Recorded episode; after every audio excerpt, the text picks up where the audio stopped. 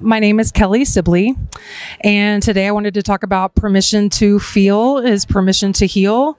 How do you actually go about feeling? I would say you actually be mindful. You practice mindfulness and gratitude every day. You wake up every day saying that you're going to feel something that is going to be difficult that you would typically be told to repress, like anger or guilt or regret. You can journal these feelings.